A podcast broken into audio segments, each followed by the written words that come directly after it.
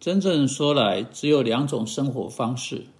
我们可以用两种方式之一来总结我们这个复杂的失序的社会，或未来的社会，或过去的社会。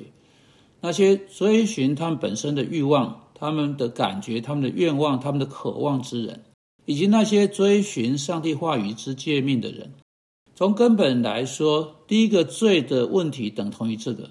亚当夏娃选择满足他们的欲望，而不是选择顺从上帝的诫命。魔鬼诉求的是眼目的情欲、肉体的情欲和精神的骄傲。一个很有趣的比较是拿约翰一书二章十六节跟创世纪三章六节做比较，跟这个渴望、这个情欲啊，情欲乃是这个渴啊渴渴望这个字的意思，眼目的渴望。肉体的渴望、精神交往对比的是上帝简单的命令：你不可以吃。给他们的选择，真正来说，跟一个人整个一生、每一天、每一小时，现在面对的是一样的选择。他们反映的两个不同的道德观。你要说两种对立的宗教，以及两种考虑周详的生活样式也行。一方面，这个人说：“我应该照我的感觉而活。”如同一位被辅导者很简洁的说：“我恨他，我就是恨他。”另一位说：“我应该照上帝所说的而活。”当亚当犯罪时，他的导向是向着感觉，放弃诫命导向的爱的生活，以感觉导向的情欲生活来代替。你看到啊，只有这两种生活方式啊，感觉导向的罪恶生活，导向一个人自我；诫命导向的圣洁生活，导向上帝。这两种生活方式乃是彼此正相反的对立，强逼一个人在他们之间做出选择。在一整天啊，在呃一个人生命啊，在于啊许多那样的选择啊，这两种生活形态包含了情欲和或爱。他们将被辅导者的渴望啊导向情欲，或导向上帝的诫命，因为他们承认两种不同的权柄来源。自我或圣经，他们聚焦在不同的目标：暂时性的快乐或永远的喜乐。他们承认两个不同的主人：撒旦或上帝。他们提供两种不同处理生命问题的方式：一种产生、逃跑、掩饰、说谎、怪罪别人等等；一种坚持要面对问题、承认罪、说实话、接受个人的责任。他们也带来他们本身的结果。在今生的捆绑与混乱和永远的失上，或结构性结构上的自由和永远的喜乐，一个是所谓启蒙的道路啊，一个另一个是宗教改革的道路。一直到最近，前者才在西方文化中出现，后者是在社会文化大大多数机构的官方立场。现在颠倒的事情发生了，出现了所谓的新道德的兴起。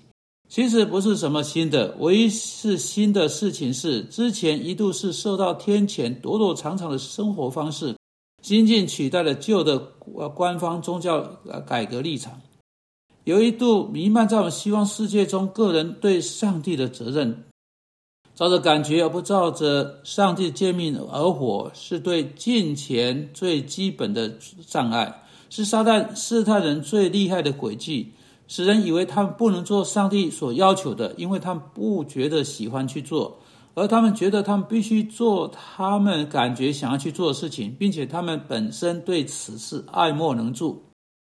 啊，时常论点采取一种微妙的形式，乍看之下言之成理，甚至虔诚。例如，丈夫和妻子可能会说：“我们的婚姻什么都不剩了。”我们彼此之间都没有爱，没有感觉，什么都没有了。他们希望他们的基督徒呼召者能够看见，除了有圣经的根据之外，容许其他离婚的理由，能够同意他们这点。他们希望他们不好的良心对他们早已决定要去做的事情，可能会觉得悲伤。但他们突然用这个会对孩子的他们的孩子好的轨迹，但相反的，基督徒的辅导者必须回答说：“我很难过听到这个。”我认为你们必须认罪，并且学习如何彼此相爱。他们通常的反应是大吃一惊，他们抗议：“我我们告诉过你的，啊，我们彼此对对方都没有什么感觉了。”辅导者必须说：“我了解这点，但这无关紧要。上帝说你们必须彼此相爱。如果你们必须，而你们没有的话，那你们需要学习如何这么去做。当你们学会了彼此相爱，爱的感觉自然会油然而生。爱不是从先有感觉开始，爱是从顺服的生命开始，向着上帝顺从的生命。他们可能会说：“你究竟是什么意思？我们必须跟我们的感觉抵触来彼此相爱吗？”答案是一点没错。他们可能抗议说：“那不就成了假冒为善吗？”不会。这不过是对上帝单纯的顺服。上帝命令你们做丈夫的，也爱你们的妻子，如同基督爱教会，为教会舍己。因此，辅导者必须说：“王先生，上帝说你要为爱你的妻子负责，爱从你啊做丈夫的开始。你的爱必须反映耶稣基督的爱。”这在约翰一书四章十九节以这种方式来描述我们教会爱，因为他耶稣基督先爱我们。他可能会说：“我无法以这种方式爱他。”好，既然是这样，我想你必须从低一点的标准开始。基督吩咐要爱你的邻舍如同自己，爱人如己。马太福音二十二章三十九节。当然，你太太是你最亲近的邻舍，你跟她住在一起，睡在一起，跟她一起吃饭，他可能会说：“我无法爱她像爱我的邻舍一样。”没关系。那你就从最低一级开始。基督在马太福音五章四四节说：“要爱你的仇敌，没有可逃的地方吧？”上帝吩咐就去爱，甚至对仇敌。这对夫妇说：“我没有什么爱留下，呃，剩下哈，乃是追寻感觉，把爱跟感觉画上等号的人。爱不是先从感觉开始，而是首先从借着给予来表达开始。你如何爱一个仇敌？”不是借着试图对他感觉良好，而是借着给予。上帝爱世人，甚至将他的独生子赐给他们。啊，他是爱我，为我舍己啊，把自己给了我。你们做丈夫的爱你们妻子，把自己给妻子，如同基督爱教会，为教会舍己。当你学会将你自己、你的时间、你的金钱、你的兴趣给出去，最终你会感觉你对那个人应该有的感觉，因为你的财宝在哪里，你的心就在那里。